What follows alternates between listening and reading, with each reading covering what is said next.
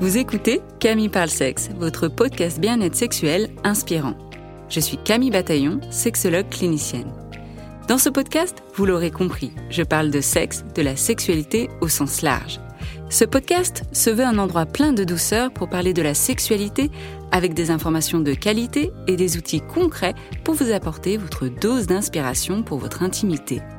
Avec mes invités ou en solo, je souhaite vous donner la crème de la crème en sexologie pour réfléchir ensemble à la sexualité et vous offrir le meilleur de l'éducation sexuelle. J'espère ainsi vous inspirer dans votre intimité, que ce soit seul, à deux ou à plusieurs, et faire vibrer votre sexualité. Alors, bienvenue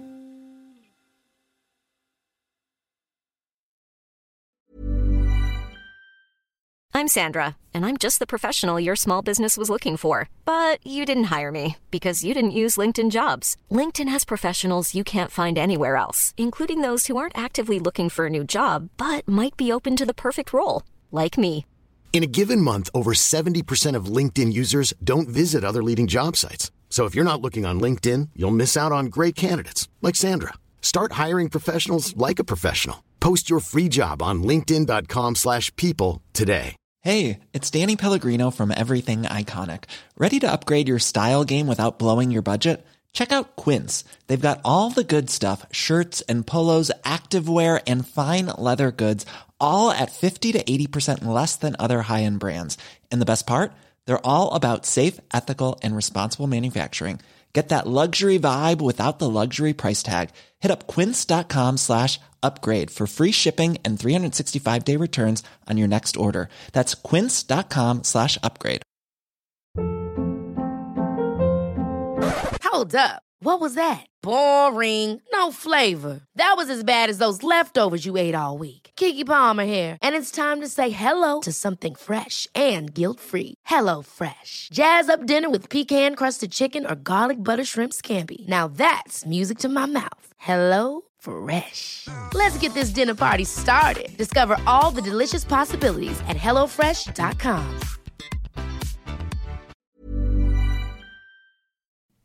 On se retrouve aujourd'hui dans le podcast Camille Parle Sexe, le podcast qui vous offre la crème de la crème en sexologie. Aujourd'hui, nous plongeons dans un sujet qui peut sussauter. qui peut sussauter. Je reprends. Aujourd'hui, nous plongeons dans un sujet qui peut susciter la curiosité, des questionnements, voire la controverse. Le BDSM, plus particulièrement le BDSM dans le couple. BDSM qui veut dire bondage, discipline, domination, submission and sadisme et masochisme est bien plus qu'une série de lettres. C'est un univers codifié et diversifié qui repose sur une philosophie de désir, de consentement et de communication, entre autres. Que vous soyez novice en la matière ou que vous êtes simplement, entre guillemets, une personne curieuse, cet épisode va retracer la philosophie de cette pratique, de comment l'aborder et surtout par où commencer quand on est en couple, on va essayer de répondre à l'épineuse question de comment faire quand seulement un des deux partenaires veut pratiquer. On parlera aussi fétiche, cadre, fantasme avec mon invité. Morgane Beauvais est mon invité du jour. Sexologue spécialiste des sexualités alternatives, entre autres, elle forme sur ces thèmes auprès des professionnels de santé et auprès des thérapeutes. Elle est aussi animatrice d'ateliers sexo et créatrice d'un super podcast, je vous invite et je vous recommande vivement de l'écouter, qui s'appelle Sin Eden Sublime, disponible sur toutes les plateformes d'écoute. Allez, attachez vos ceintures, Morgane et moi vous emmenons dans l'univers du BDSM. Morgane, bienvenue sur Camille Parle Sexe. Merci Camille euh, de m'inviter sur ta chaîne. Je suis ravie d'être là. Bah merci à toi de m'inviter chez toi parce qu'on enregistre, là c'est une grande première. hein. J'ai l'habitude d'enregistrer à distance et là on le fait en in real life et je le fais chez toi avec euh, du bon matériel donc merci. En B2B, effectivement. Et puis je suis ravie de pouvoir poser un visage sur cette voix que j'ai pu entendre. Eh ben, réciproquement. Bon, on parle d'un sujet euh, quand même qui est assez hot, tendance, mais qui existe quand même depuis euh, un bout de temps, et tu vas nous parler un petit peu de tout ça. Euh, mais déjà, je m'intéressais, et ça m'intéresse de savoir pourquoi tu t'es intéressée aux sexualités alternatives comme le BDSM et, et autres pratiques. C'est toujours difficile pour moi de répondre à cette question parce qu'il n'y a pas une seule, un seul facteur qui rentre en compte. Je pense que les rencontres, les expériences de vie, qu'elles soient intimes ou professionnelles, m'ont mené à m'intéresser aux sexualités alternatives. j'utilise ce terme parce que c'est un terme parapluie qui englobe tout un tas de choses, le BDSM, les fétiches, les paraphilies, tout ce qui peut sortir des normes finalement sachant que les normes elles évoluent et que sans doute que cet épisode que nous sommes en train de faire sera complètement has-been dans quelques temps et je le souhaite mhm. parce que ce sera aussi euh, synonyme d'évolution sur euh, ces pratiques qui sont encore pas toujours bien perçues ou qui sont encore hyper stéréotypées. Donc euh, je pense que ma curiosité m'a mené à m'intéresser à ces sujets-là, mais aussi les personnes qui m'entourent, qui euh, par elles-mêmes avaient ce type de pratique et se sont senties suffisamment à l'aise pour se confier à moi, pour que je puisse m'y intéresser quand j'étais euh, bien plus jeune, adolescente, jeune adulte. Euh, et, tout naturellement, étant sexologue, sexothérapeute, j'ai approfondi ce sujet-là en tant que thérapeute, sachant qu'il y a voilà, très peu de professionnels qui s'y intéressent sans que ce soit médicalisé, que ce soit euh, rendu euh, jugé, euh, exactement. Ok, génial. Avant peut-être de revenir sur la définition, j'avais envie de te poser la question en cabinet du coup, est-ce que tu reçois des personnes qui pratiquent le BDSM ou des sexualités alternatives? Oui, c'est une bonne majorité de ma clientèle slash patientèle. Je dois avoir 60-70% de ma clientèle patientèle qui euh, pratiquent des sexualités dites alternatives euh, de manière très légère, voire poussée, qui se posent peut-être des questions, qui sont curieux, curieuses, qui ont envie euh, d'aller explorer ces univers, mais qui ont des craintes, des questions, des doutes.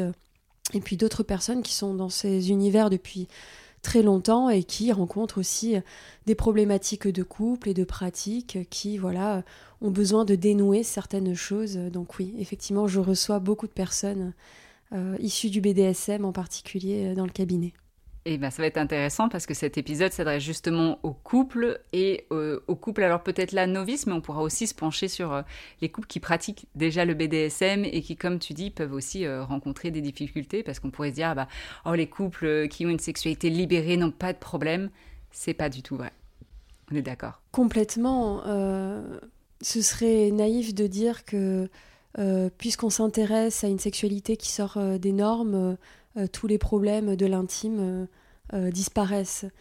on reste des êtres humains, on a des questions tout au long de, notre vie, on, a des, on rencontre des problèmes aussi, tout dépend de l'environnement dans lequel on évolue, de ce qui se passe dans notre vie, de notre état d'esprit, de notre santé.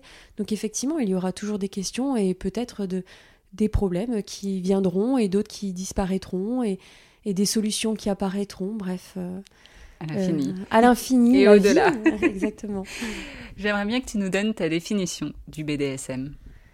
Alors, c'est compliqué de donner une définition euh, euh, propre parce que si tu écoutes les personnes qui vont poser une définition du BDSM, elles diffèrent un petit peu selon les, individus.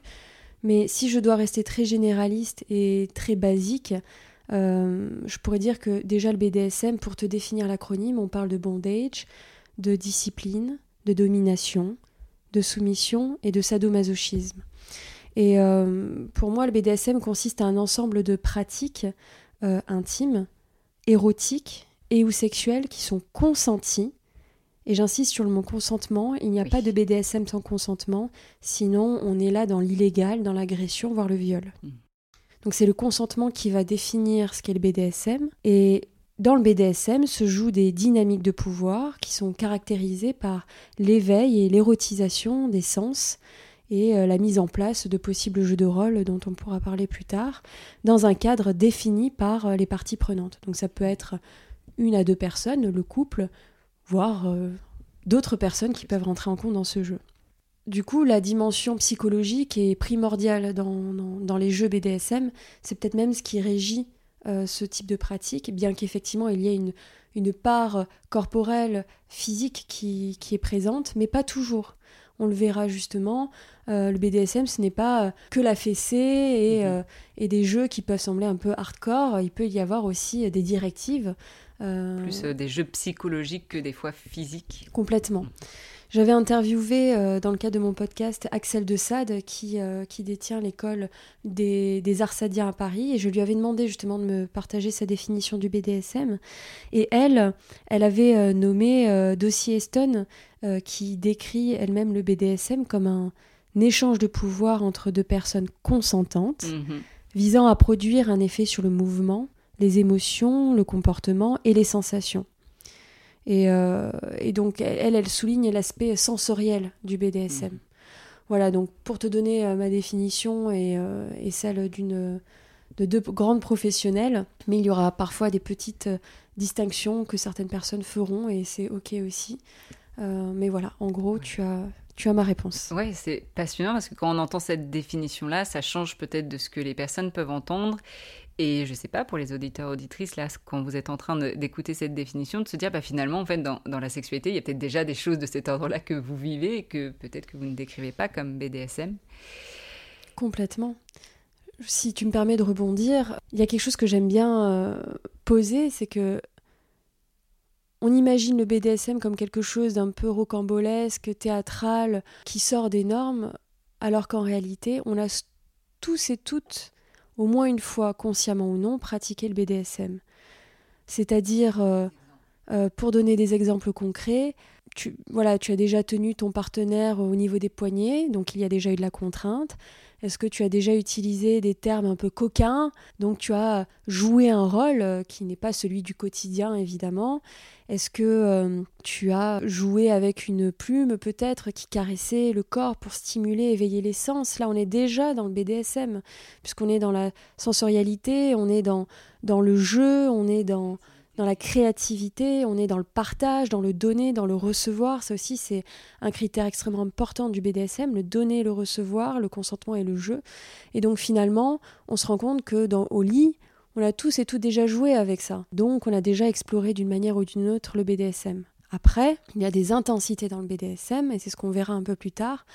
Et donc, euh, souvent, on associe le BDSM à, quelque chose de très intense, de très marqué, de très olé olé, de très dark, de très ombre. Ce n'est pas toujours le cas. Le BDSM peut être joyeux d'ailleurs et très lumineux. Et c'est le cas, souvent. Et ce que j'aime beaucoup avec le BDSM, et ça, ça a été le, le cas dans mes premières expériences en 2015, où c'était avant qu'on parle du consentement en France, etc., où là, j'ai vraiment fait face au consentement, où on nous assoit, où on nous explique le consentement, où on nous explique les safe words. Je pense aussi pour rassurer beaucoup de personnes, est-ce qu'on peut revenir sur justement cette philosophie? Tu parlais voilà, que c'est important que ce soit entre deux personnes ou plus hein, qui consentent. Qu'est-ce qui est important dans la philosophie euh, du BDSM à partager? J'apprécie beaucoup la philosophie du BDSM parce qu'elle euh, prend en compte plusieurs choses qu'on ne retrouve pas forcément ailleurs dans une sexualité dite entre guillemets vanille, c'est-à-dire une sexualité qui est normée. Pour moi, l'une des plus belles choses que l'on peut voir dans le BDSM, c'est le consentement. C'est peut-être un des milieux, selon moi, où euh, le respect des individus est le plus présent et le plus marqué. Il y a le consentement et puis il y a surtout la communication. C'est un milieu dans lequel on communique énormément. De toute façon, il n'y a pas de pratique BDSM s'il n'y a pas de consentement, et évidemment s'il n'y a pas de communication, c'est-à-dire une communication qui est verbale euh, une communication qui est aussi non verbale. Et cette communication, elle va guider et elle va permettre aussi euh, de voir naître ces jeux BDSM. Cette communication, elle prend en compte la sécurité, c'est-à-dire je pose le cadre, euh, dans quel cadre ces jeux BDSM vont se faire. Elle permet aussi de poser les limites. Qu'est-ce qui est OK pour toi? Qu'est-ce qui n'est pas OK? Qu'est-ce que tu me permets de faire? Qu'est-ce que je n'ai pas le droit de faire? Quelles sont les zones du corps que je peux aller toucher, peut-être, explorer? Qu'est-ce qu'il qu qu'il est interdit de faire? Euh, Il y a aussi ce fameux safe word que tu nommais là, donc le mot de sécurité qui permet justement de poser ce cadre, ses limites, et de, d'une certaine manière, aussi exprimer tout au long euh, de son jeu son consentement, euh, jauger si c'est ok ou pas. Ce safe word, pour celles et ceux qui débutent, pas besoin d'aller chercher très loin. Je vous invite à utiliser un jeu de couleurs, euh, qui c'est quelque chose que l'on voit beaucoup dans le BDSM. Vert, c'est ok, tu peux continuer. Orange, continue, mais pousse pas plus. Euh, attention. Rouge, on arrête immédiatement. Par exemple, euh, je prends une plume et je vais explorer ton corps délicatement avec cette plume. Et voilà, c'est très appréciable pour toi. Je vais checker est-ce que c'est bon pour toi, Camille. Tu me réponds vert. Euh, là, ça, devient un peu inconfortable. Orange. Là, orange, là, dans cette zone-là, là, je suis pas à l'aise. Là, donc orange, peut-être on ralentit ou j'ajuste. Peut-être là, si tu peux faire plus dans l'arrière du dos. Et puis là, j'arrive sur une zone qui n'est pas du tout ok pour toi. À rouge, là, non. Rouge, on a. Exactement. Peut-être que c'était une zone que tu n'as pas, que tu n'as pas nommée euh, dans ce cadre, mais tu es en droit, évidemment, euh, de me dire là, stop, on arrête. Et c'est bien aussi l'importance de ce fameux safe word, de protéger la personne qui reçoit, mais aussi protéger la personne qui donne. Voilà, donc ça c'est... Personne n'a envie d'avoir ce sentiment d'être euh, violeur ou de, forcer ou quoi que ce soit, et des fois c'est important justement de savoir qu'à tout moment la personne en face, elle va me donner son consentement ou non, euh, plutôt que après coup. Euh, de se dire ah bah non mais ça j'avais pas aimé. Donc important euh. là tu disais aussi dans la communication elle est importante puisque c'est en amont aussi que les règles du jeu vont être définies. Alors exactement la communication elle est importante parce qu'elle se fait avant pendant et après. Dans la communication on parle évidemment de consentement de respect du cadre de l'écoute. C'est-à-dire il n'y a pas de communication sans écoute comme il n'y a pas d'écoute sans communication de la sécurité avec notamment ce fameux safe word, et de la confiance qui va lier les personnes qui vont jouer. C'est-à-dire que s'il n'y a pas de confiance, il n'y a pas de jeu. Et pour les personnes qui débutent, tout comme euh, les personnes expérimentées, puisqu'on pose ici sa vulnérabilité, on offre quelque chose de très intime qui sort des normes, qui va peut-être nous pousser dans nos retranchements. On n'y va pas comme ça s'il n'y a pas de confiance. Et j'aimerais rajouter quelque chose dans la sécurité, c'est le before et l'aftercare, c'est-à-dire que avant d'aller jouer euh, à des jeux BDSM, on va s'assurer que tu as bien dormi, que tu as bien mangé, que tout va bien en ce moment dans ta vie, que tu n'es pas euh, émotionnellement bousculé, que tu ne prends pas de traitement qui puisse peut-être euh, te mettre dans un état de conscience modifié ou nuire peut-être à, à, ce qui va à ta santé, parce que le BDSM, euh, ça reste des pratiques peut-être qui peuvent être risquées, puisqu'elles vont euh, euh, peut-être nous pousser dans, dans, le corporel, mais aussi dans le psychologique. Donc il faut vraiment faire attention à ça et poser ce cadre. Le cadre est, régi par les limites, mais aussi par ce qu'il se passe en tant qu'individu dans notre vie et dans notre santé, dans notre corps et dans notre esprit.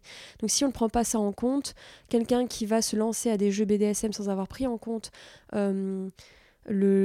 cet espace et comment l'individu se porte en amont, ça c'est dangereux. Euh, et c'est quelque chose qu'on va checker tout au long. Est-ce que c'est OK pour toi avec le fameux safe word, entre autres? Et puis il y a ce qu'on appelle l'aftercare, qui permet justement euh, de ramener la personne à la réalité. Puisque lorsqu'on joue à des jeux BDSM, euh, le corps sécrète des endorphines de l'adrénaline et ces sécrétions créent un, sentiment, un état de bien-être, euh, de dissociation parfois aussi, et euh, qui peuvent euh, mener à un état qu'on appelle subspace, un état où on est dans un état complètement flottant. Ce que des fois, on peut aussi retrouver quand on a des états orgasmiques, des orgasmes, sans parler de BDSM, mais ça, c'est ce qu'on peut retrouver aussi. Complètement. On ne le retrouve pas uniquement effectivement dans le BDSM, mais dans le BDSM, c'est quelque chose de, d'important de, noter parce que avec toutes ces endorphines, qui, cette adrénaline, on va être un peu défoncé.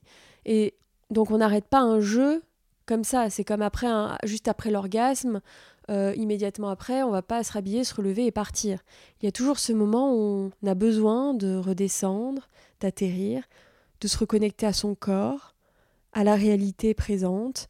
Et hum, l'aftercare permet ça. Donc ça peut être offrir un verre d'eau, donner un carré de chocolat, demander si tout va bien. Peut-être que si la personne est OK, la prendre dans ses bras, mais c'est pas toujours le cas. Euh, l'envelopper d'une couverture parce qu'on peut peut-être avoir un peu froid aussi. Euh, voilà, c'est toutes ces petites choses-là qui sont importantes et qui font partie de la communication, du consentement, de la sécurité du jeu. et, et, aussi, dernière chose que j'ai oublié de préciser, c'est que dans la communication, on définit les rôles. On définit la place que chacun désire avoir dans ce jeu-là.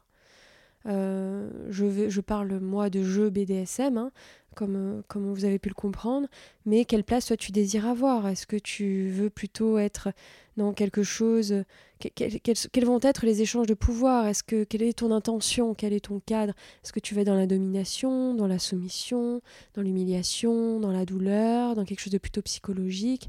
Parce que le BDSM n'est pas forcément et toujours associé à la douleur, d'ailleurs. Et euh, voilà. Est-ce que ça peut être deux personnes qui veulent être, euh, par exemple, dominantes ou soumises dans le jeu, où il faut absolument un petit peu cette euh, quelqu'un qui domine et quelqu'un qui est soumis? Là, Camille, tu poses une question un peu touchy euh, qui risque de froncer les sourcils de certains et certaines. Certaines personnes te diront que dans le BDSM, il n'y a qu'une possibilité, la domination et la soumission, et que l'un ne va pas sans l'autre. Moi, je pense que tout n'est pas noir ou blanc et qu'il y a parfois euh, des... Euh, que, ces zones-là sont fluctuantes et euh, qu'on n'est pas obligé de mettre notre costume de dominant, notre costume de soumis-soumise pour aller explorer ces zones-là. D'ailleurs, avant de pouvoir définir ces, ces, jeux de rôle d'une certaine manière, si je peux poser ce mot-là, il faut pouvoir aller explorer avant de savoir réellement ce nous, ce qui nous plaît. Moi, j'invite euh, toutes les personnes à aller euh, explorer, euh, sortir de, la zone de confort, si c'est OK évidemment avec le cadre et les limites posées. Mais mm, on peut tous les deux être dominantes et en même temps trouver un consensus et, jouer avec ça. Moi, je pense que c'est important de pouvoir jouer avec ce que l'on a et voir comment on peut aller explorer ces zones-là, tout en étant euh, toutes les deux de la même rive, si je puis dire. Euh, alors je sais très bien que tout le monde n'a pas cette vision-là de la sexualité et du jeu, mais je trouve ça hyper réducteur de réduire et très très très patriarcal de, de ne réduire les jeux qu'à un cadre qui est dominant et soumis, même s'il y a quand même cette dynamique de pouvoir malgré tout mais je ne pense pas que tout soit noir ou blanc. Je pense qu'encore une fois, on peut faire appel à notre créativité pour créer ces jeux de pouvoir, cette dynamique de pouvoir, et qui peut peut-être être effectivement au-delà de cette dualité euh, euh, dominante. Et... Complètement. Et puis, qu'est-ce qu'on met derrière le mot pouvoir? Derrière le mot domination et derrière le mot soumission?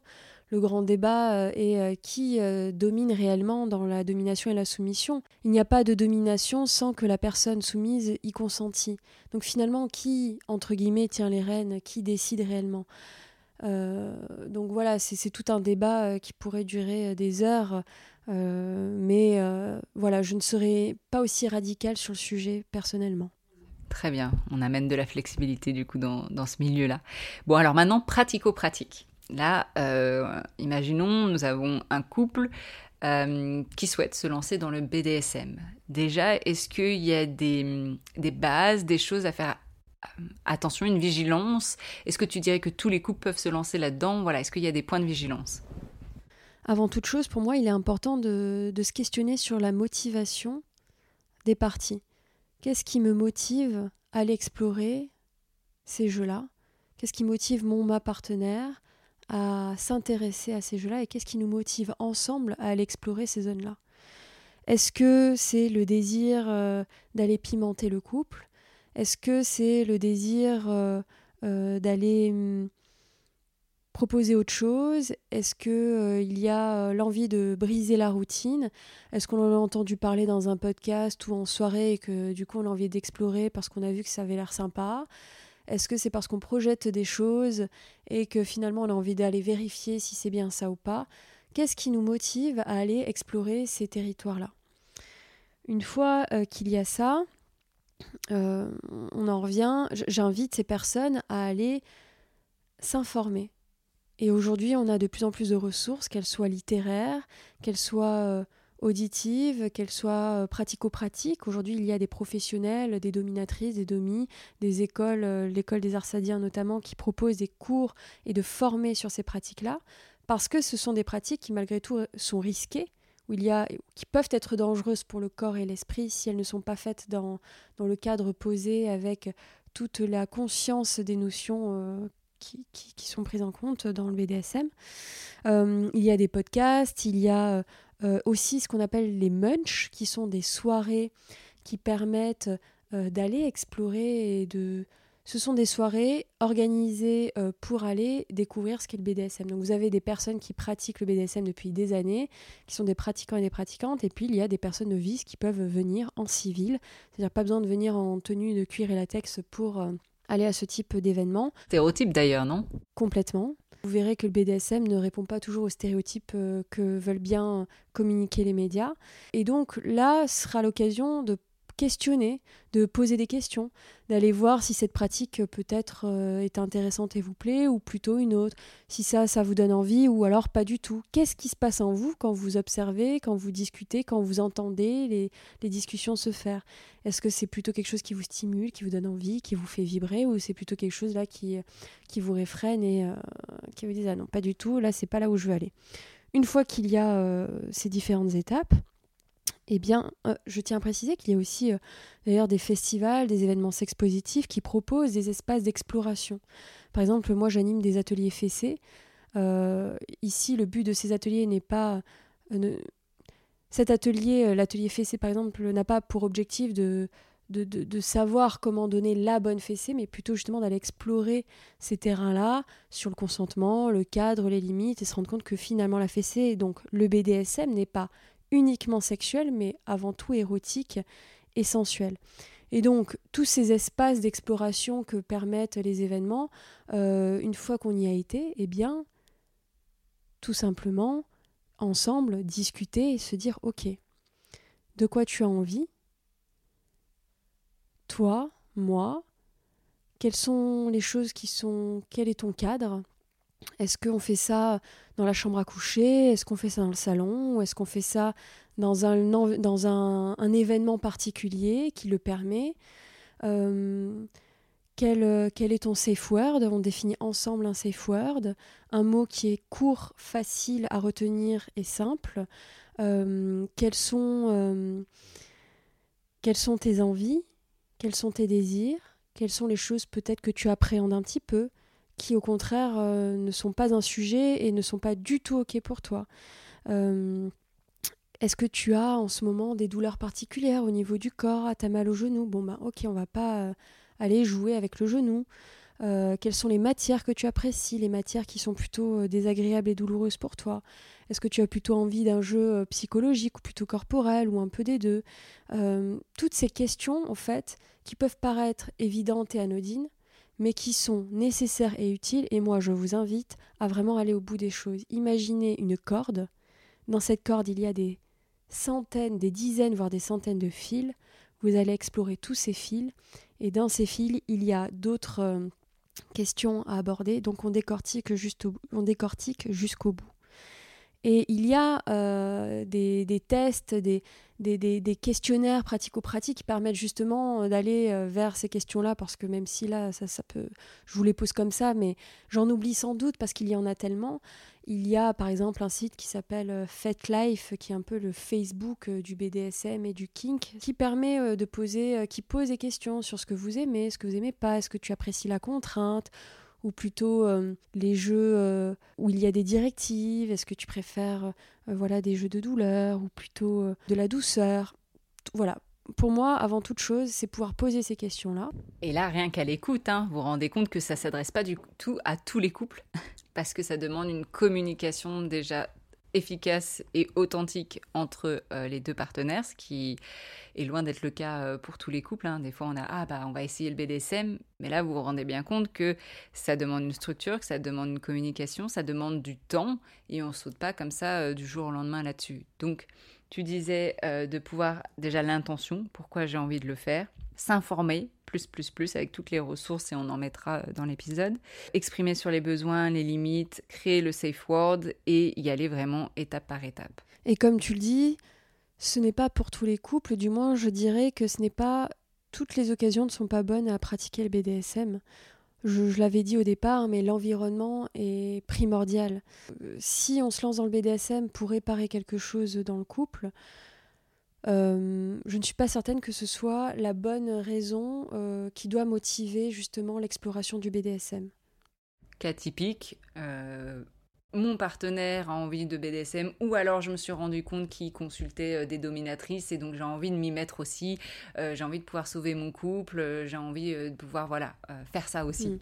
Oui, on ne se lance pas dans une pratique telle qu'elle soit d'ailleurs pas uniquement le BDSM pour faire plaisir à l'autre ou pour récupérer l'autre, mais sans en avoir vraiment envie ou que ça soit totalement aligné avec qui on est ou ce qu'on a envie de faire. Complètement, euh, parce que là, euh, le consentement est biaisé du coup, le cadre et les limites aussi. Pour faire un petit parallèle, j'ai déjà vu qui, n'a rien à voir avec le BDSM. Le libertinage n'a rien à voir avec le BDSM, mais pour avoir travaillé dans le milieu du libertinage en temps, quand j'étais étudiante, euh, j'étais barman dans, un sauna libertin. Trop bien.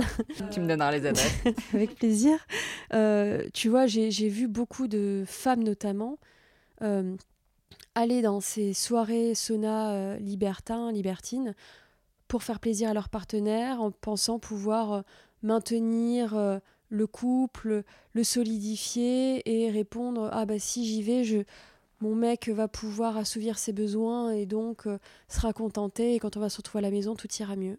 Alors, il n'y a rien de pire pour, euh, pour, solidifier un couple. Ce sera tout l'inverse qui va se passer. Et dans le BDSM, c'est aussi ce qui peut arriver. J'ai déjà reçu en cabinet des, des personnes euh, qui ont voulu aller explorer le BDSM pour faire plaisir à l'autre et qui euh, l'ont amèrement regretté. Comme j'ai d'autres contre-exemples. Hein, où, mais là, on est plus dans le fétiche. j'ai un fétiche j'aime une pratique, euh, mais ma, mon partenaire, euh, pas du tout. Euh, bon, qu'est-ce qu'on fait?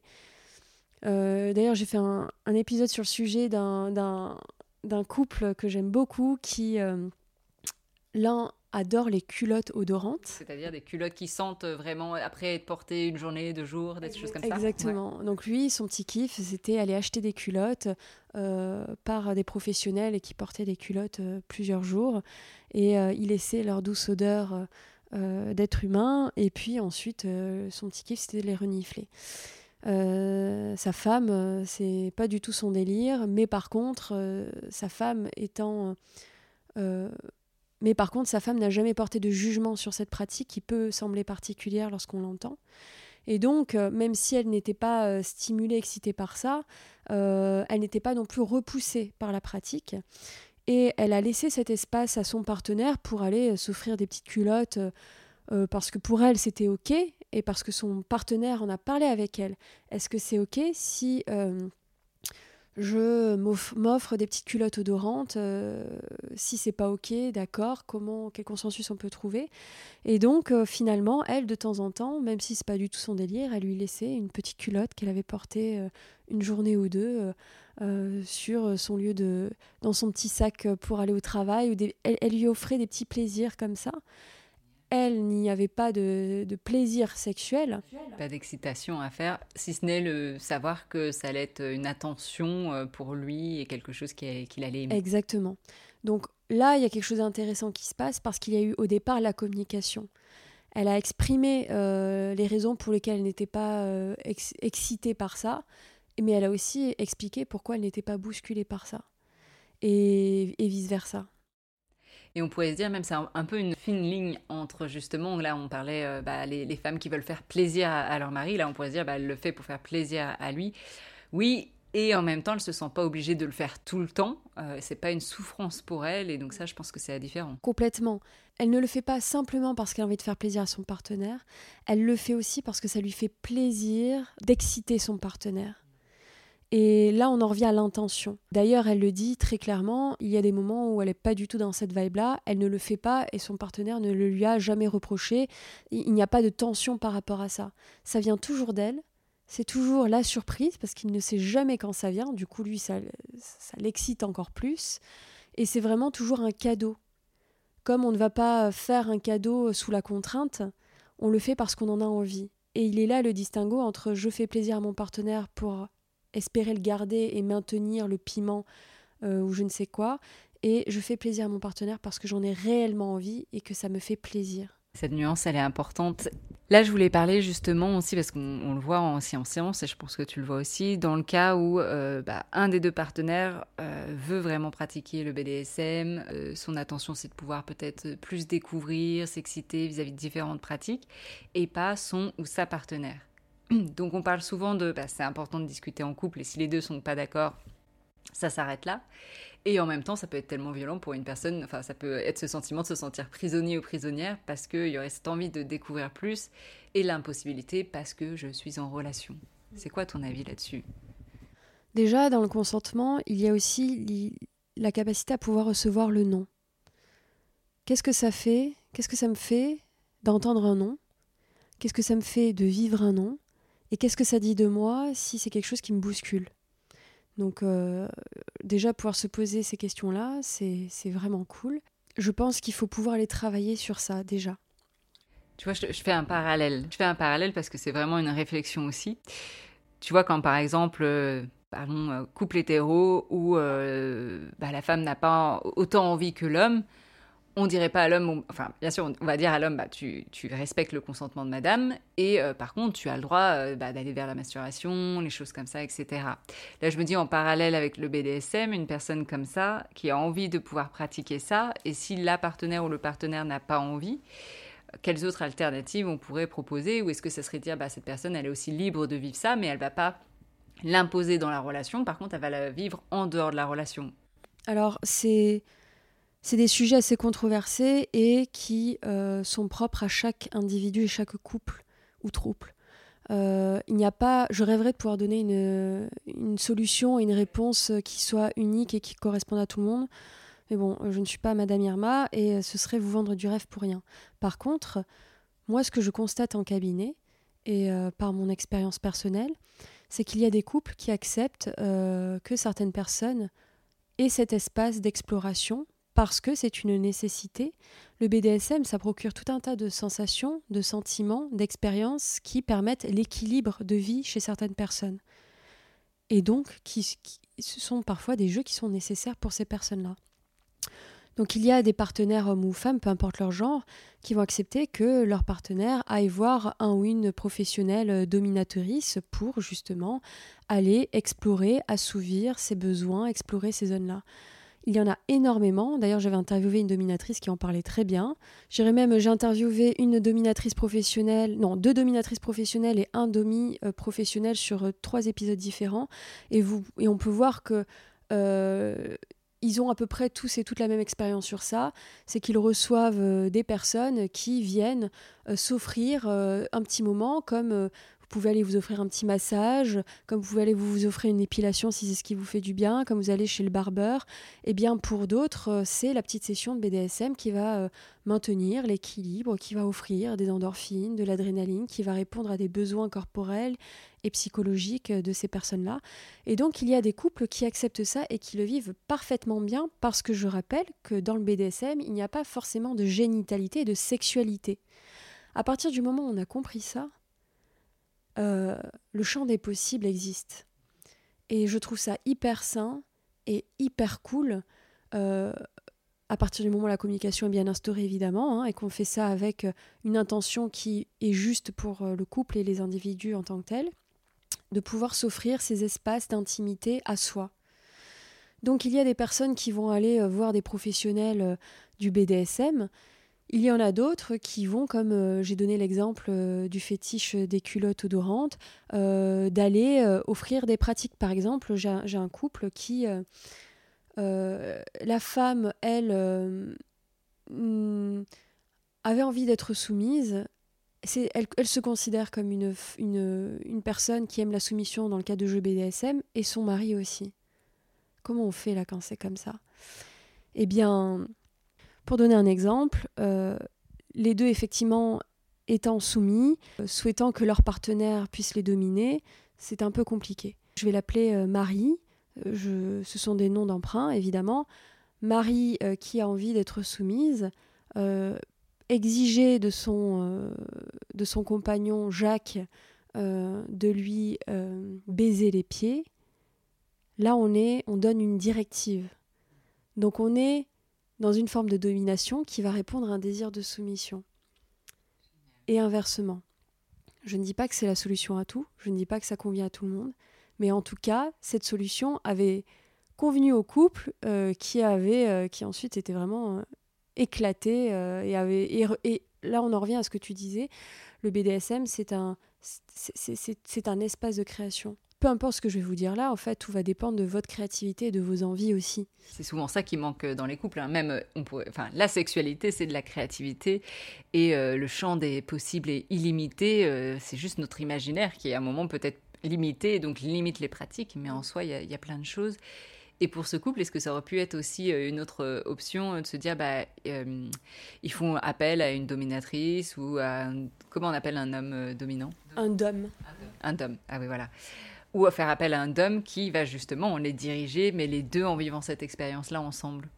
Il y a effectivement des, professionnels du BDSM qui interviennent dans les, qui, sont invités par les couples pour les accompagner dans leurs réflexions, dans leurs pratiques.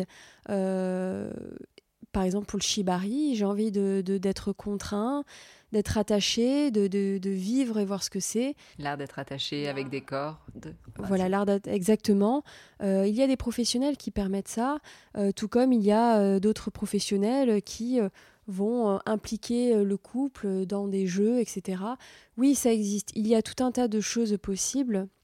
Il y a aussi euh, ce qu'on appelle des partenaires de jeu. Vous avez un couple, mais euh, A n'a pas envie de pratiquer BDSM, B en a très envie. Bah, B, il trouve un, partenaire de jeu en dehors du couple pour aller vivre ces expériences-là. Encore une fois, on est, étant donné qu'il y a, tout dépend que où on pose la tromperie et l'infidélité et tout, ce, genre de choses, mais le BDSM n'étant pas forcément euh, génital, euh, sexuel, euh, mais il est d'ordre plutôt, je dirais, érotique, sensuel, même s'il peut être, être d'ordre sexuel. Hein. Et quand bien même il pourrait l'être, tout dépend ce que l'on met derrière, en fait.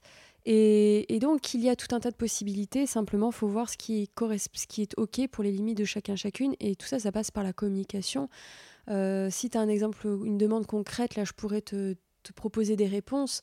Oui, oui, oui. Bah, je parlais plus de ce cas hein, qu'on peut voir effectivement. Euh, on a tous envie de se sentir libre, on a tous envie de se sentir respecté. Et quand, bah voilà, le cas classique où il y a des, demandes différentes ou des besoins différents, ou par exemple, bah, pour euh, l'une des personnes, j'ai envie d'avoir une sexualité euh, libérée entre guillemets, dans le sens, voilà, peut-être là le BDSM comme euh, comme on en parlait. Pour moi, c'est pas la tromperie qui est pénétration, pas pénétration génitale ou quoi que ce soit. C'est une, bulle, une expérience particulière. Et puis pour l'autre personne, bah pas du tout. C'est la tromperie, c'est c'est pas du tout ce que la personne conçoit. Euh, là, on fait quoi? C'est compliqué quand même, non? Parce qu'on a envie de respecter le, consentement de chacun et les besoins de chacun. Donc, euh, en tant que thérapeute, euh, on est autant tiraillé que les deux personnes dans le couple. Et oui, c'est c'est pour ça que ce n'est pas un métier facile, bien qu'il soit passionnant. c'est pour ça que c'est important, selon moi, d'entendre moi ce que je fais en cabinet, par exemple je demande à chacun des parties d'écrire euh, sur le papier leurs envies, leurs désirs, leurs euh, limites, leurs fantasmes, qui sont toutes ces choses sont très différentes. Et d'écrire ça chacun de leur côté. Et ensuite, en face à face, ils posent ça dans le cabinet. Et donc parfois on se rend compte que dans ce qu'ils posent, il y a des choses communes et deux totalement opposées. Et déjà, donc, il y a du lien qui se crée. Donc rien n'est impossible. Même dans, euh, je donne un autre exemple, j'ai interviewé un couple qui euh, pratique, euh, qui pratique, qui sont looners, donc les amoureux des ballons, celles et ceux qui aiment faire l'amour au ballon et qui ont des rapports sexuels et intimes et qui portent un intérêt très accru sexuel pour les ballons, les ballons de baudruche. Voilà, c'est ce que j'allais dire, ballon baudruche. Euh, donc, euh, et faire l'amour, c'est-à-dire quoi une Essayer de pénétrer euh, du coup à l'intérieur de. Ça peut être tout un tas de choses. Faire l'amour, ça peut être la pénétration, ça peut être du humping, ça peut être frotter le ballon à soi. tu peux avoir un orgasme juste en maintenant le ballon entre tes mains. Bon, voilà, c'est très, c'est très très large. Et le mec avait un vrai fétiche pour ces ballons et la partenaire pas du tout. Mais ils ont réussi à trouver un espace de jeu euh, tous les deux avec les ballons. C'est-à-dire, euh, on va avoir un rapport sexuel sur les ballons. Lui, ça le faisait vibrer euh, d'avoir le ballon avec sur soi et d'avoir sa partenaire. Alors là, on touchait le ciel. Et elle, sa partenaire, ce n'était pas d'avoir le ballon entre les cuisses, mais plutôt d'être, de faire l'amour et d'être connecté à son partenaire qui l'excitait. Donc tous les deux.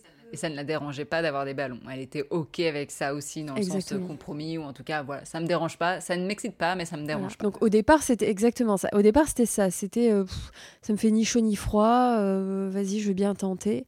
Et euh, au final, aujourd'hui, euh, c'est un couple qui, elle, elle a trouvé, elle a développé un vrai plaisir pour ça aussi. Et du coup, ils ont même créé une chaîne coquine autour des ballons. Si, si. Donc, tu vois, il y a euh, tout, ça pour dire aussi que les intentions, la communication et les désirs évoluent évoluent selon euh, tout un tas de choses. Et on parle beaucoup de la communication, mais là, en fait, je pense que la curiosité, c'est vraiment euh, le point essentiel parce qu'on peut ne pas aimer une pratique, on peut même avoir un premier a priori, Ah, c'est bizarre de faire ça avec des ballons, mais si on a cette curiosité-là, euh, de se dire, bah ok, je vais découvrir ça ou je vais essayer, euh, ok, ça me fait ni chaud ni froid, je fais cette expérience avec euh, mon, ma partenaire, et puis cette curiosité-là peut amener du coup des choses aussi surprenantes. Mais je trouve que quand il y a la curiosité, il y a plein de flexi- flexibilité et du coup plein de choses possibles, quoi. Vraiment. Complètement.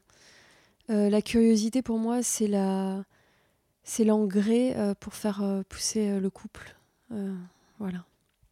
L'engrais pour faire pousser le couple, la curiosité. Est-ce que ça serait une belle phrase de fin? Est-ce que tu as envie d'ajouter autre chose? Parce qu'il y a tellement à dire hein, sur le BDSM. Oui, euh, c'est vrai que c'est toujours difficile de pouvoir euh, de répondre à ces questions en si peu de temps, mais en même temps, euh, voyez ça juste comme une grande introduction. Je vous partage ma vision des choses, mon ressenti, à savoir que tout le monde ne le partage peut-être pas, que euh, les expériences personnelles et professionnelles diffèrent euh, et qu'il y aura toujours des subtilités, des différences dans, les partages, les témoignages. Mais je pense qu'en tout cas, c'est un univers euh, qui est très beau, très intéressant lorsqu'il respecte tout ce que j'ai posé là, le consentement, la communication, le cadre. Le BDSM, ce, ce n'est pas un univers anodin. Les pratiques peuvent être aussi risquées et dangereuses. Euh, je parlais de la sécurité, ça reste primordial. Donc on ne se lance pas dans le BDSM comme, on se lance euh, dans, dans un plat qu'on veut cuisiner euh, comme ça. Il faut vraiment faire attention à tout ça, n'en déplaise à certains et certaines. Et je pense que ça passe aussi par l'information, tout simplement. Et euh, s'écouter. Je pense que le plus important, c'est d'écouter ses envies, ses désirs, communiquer, les partager et voir ce qu'on peut faire, quel type de recette on peut concocter à deux, tout simplement. Merci Morgane pour tous ces rappels. On mettra des, des ressources dans les notes de l'épisode euh, si vous voulez justement aller plus loin dans cette introduction. Merci beaucoup. Merci beaucoup Camille, c'était un vrai plaisir et merci à vous euh, de nous avoir écoutés.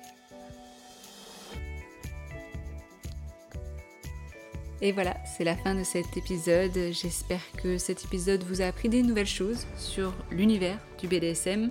En tout cas, Morgane, de par son podcast que je vous mets dans les notes de l'épisode, elle apporte tout plein de choses justement dans ses sexualités alternatives. Je trouve que la manière dont elle l'explique, sa douceur dans sa voix, sa curiosité et sa manière d'expliquer apportent beaucoup de légèreté et de lumière sur euh, ces pratiques-là et je sais que c'est son intention aussi.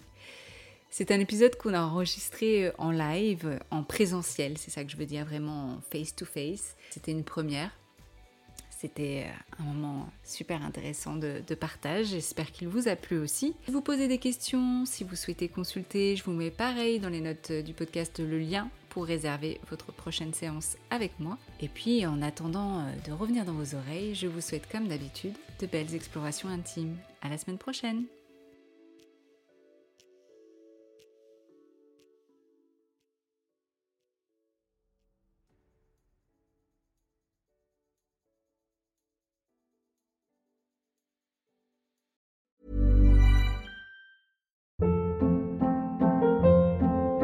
Hold up. What was that? Boring. No flavor. That was as bad as those leftovers you ate all week. Kiki Palmer here, and it's time to say hello to something fresh and guilt-free. Hello Fresh. Jazz up dinner with pecan-crusted chicken or garlic butter shrimp scampi. Now that's music to my mouth. Hello Fresh. Let's get this dinner party started. Discover all the delicious possibilities at hellofresh.com.